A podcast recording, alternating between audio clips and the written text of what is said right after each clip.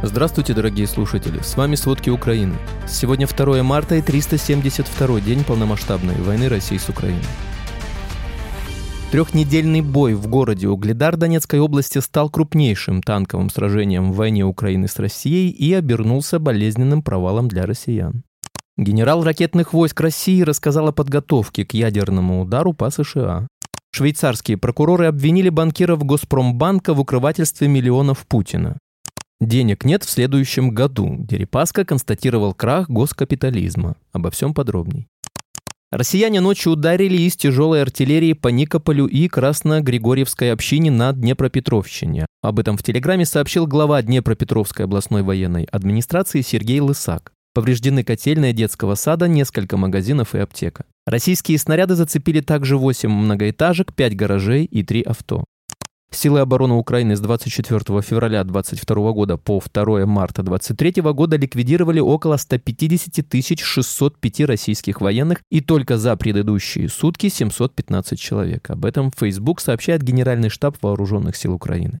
Как известно, кроме живой силы россиян, украинские военнослужащие уничтожают и российскую технику. Следовательно, у армии России стало меньше танков, артиллерийских систем и беспилотников. Ранее мы сообщали, что потери России в Украине превысили ее суммарные потери во всех конфликтах после Второй мировой войны.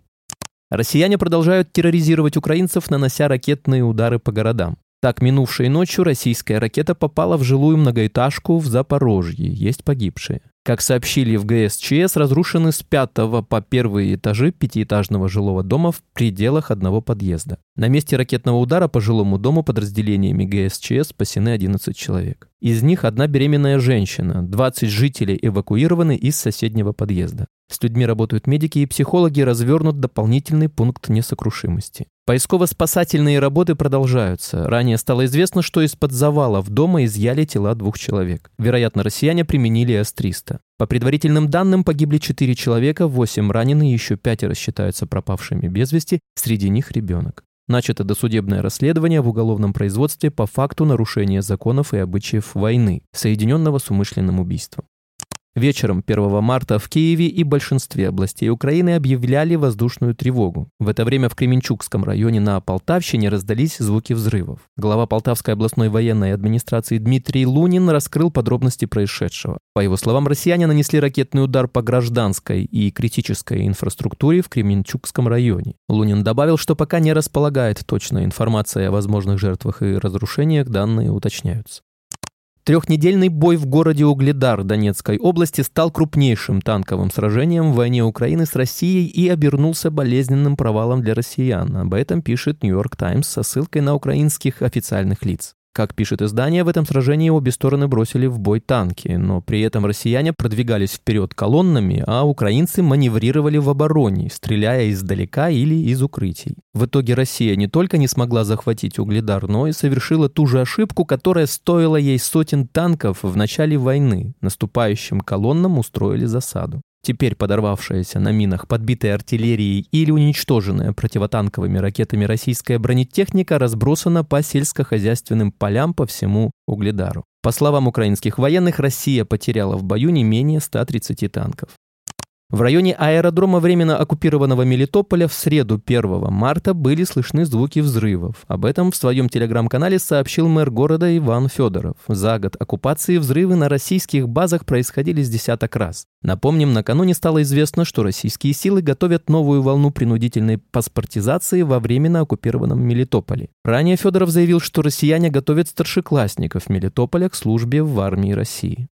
Вечером 1 марта в нескольких городах временно оккупированного Крыма прозвучали мощные взрывы. Об этом сообщили местные телеграм-каналы. В частности, в Ялте и Гурзуфе. Кроме того, сообщается о взрыве на территории воинской части в Бахчисарае. В местных пабликах сообщают, что в Бахчисарае взорвана воинская часть, расположенная на Симферопольской улице. Там находится склад 133-й бригады, которая обеспечивает снабжение и логистику подразделений, участвующих в российской агрессии в Украине. Напомним, вечером 28 февраля неизвестные беспилотники атаковали аэродром в российском городе Ейск. Местные жители также сообщили о взрывах. А до этого взрывы произошли на территории нефтехранилища Роснефти в российском городе Туапсе.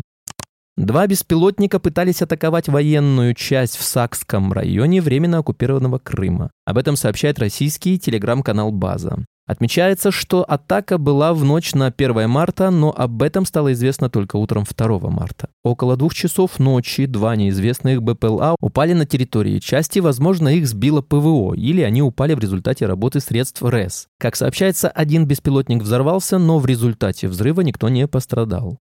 Президент Сербии Александр Вучич заверил, что всех его соотечественников, которые воюют против Украины в составе ЧВК «Вагнер», ждет арест по прибытии домой. Слова сербского лидера приводит издание «Политика». Комментируя случаи вербовки сербов в структуру Вагнера, он также добавил, что дружественные страны так не поступают. Напомним, недавно Верховная Рада признала частную военную компанию «Вагнер» международной преступной организацией. За постановление проголосовали 333 депутата. Кроме того, 26 февраля Украина ввела экономические санкции против причастных к российской ЧВК «Вагнер». Европейская комиссия разработала план, который позволит резко увеличить объемы производства боеприпасов на территории Евросоюза. Об этом пишет издание «Шпигель». По данным журналистов, план состоит из трех частей и предусматривает не только пополнение запасов в странах Евросоюза, но и снабжение снарядами ВСУ. Это позволит пополнить запасы стран ЕС и обеспечить поставки снарядов в Украину в долгосрочной перспективе. Планируется долгосрочное увеличение мощностей производства боеприпасов с учетом изменения ситуации в мире. Словакия имеет 11 самолетов МиГ-29, 10 из которых страна готова передать ВСУ. Об этом заявил министр обороны Словакии Ярослав Нать. Причина, по которой Словакия больше не использует МиГ-29, заключается в нехватке запчастей и специалистов, способных обслуживать самолеты. В то же время такие специалисты есть в ВСУ. Ранее Ярослав Надь заявил, что словацкая сторона обеспечит обучение украинских пилотов в случае передачи США истребителей F-16.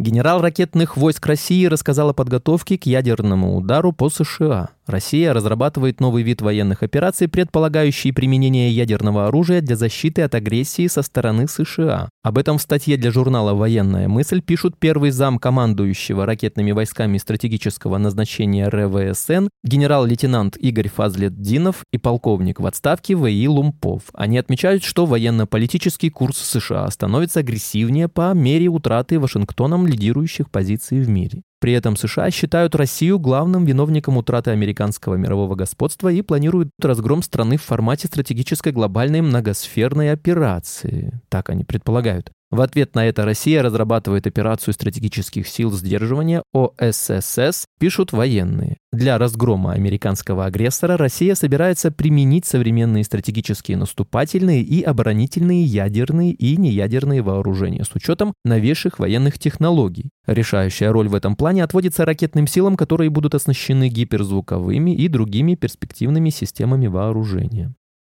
Денег не будет в следующем году. Дерипаска констатировал крах госкапитализма. Модель госкапитализма, которую Кремль выстраивал два десятилетия, терпит крах, а ресурсы для финансирования экономики близки к исчерпанию, считает миллиардер Олег Дерипаска. По словам бизнесмена, который с 2018 года находится в санкционных списках США и которого американские власти считают одним из самых близких к Владимиру Путину олигархов, ситуация в экономике очень непростая и останется такой как минимум до 2025 года.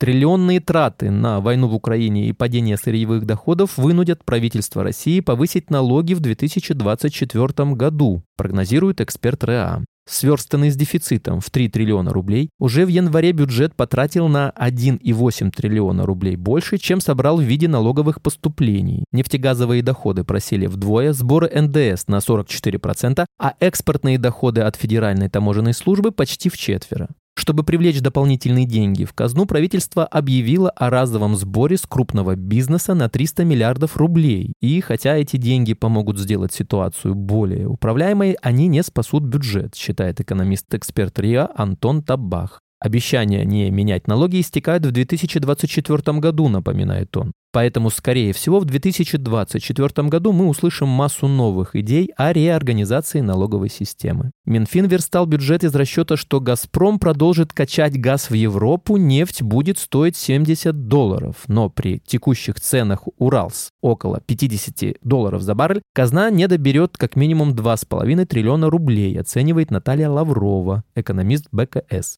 А ее дефицит может оказаться более 5 триллионов. В это время швейцарские прокуроры обвинили банкиров «Газпромбанка» в укрывательстве миллионов Путина. Прокуратура швейцарского кантона Цюрих потребовала приговорить к тюремному заключению четырех банкиров местной дочки «Газпромбанка», включая гендиректора Романа Абдулина. Их обвиняют в том, что они помогли скрыть десятки миллионов франков, которые через банк пытались провести друзья Владимира Путина. Прокуроры считают, что эти деньги принадлежат самому российскому президенту. О предоставленном обвинении пишет швейцарская Financial Times. Издание отмечает, что получило копию обвинения в суде Цюриха, где 8 марта должен начаться процесс по этому делу. Это едва ли не первое дело на Западе, в котором непосредственно фигурируют активы, принадлежащие, как считается Путину, пишет газета. Спасибо, это были все главные новости о войне России с Украиной к середине 2 марта. Помните, правда существует, а мы стараемся сделать ее доступной. Если вам нравится то, что мы делаем, пожалуйста, поделитесь этим подкастом с друзьями в России. Также, если вы хотели бы помочь нам делать материалы еще более качественными, пожалуйста, оставляйте фидбэк. Это очень важно для нас и для распространения правдивой информации. До встречи.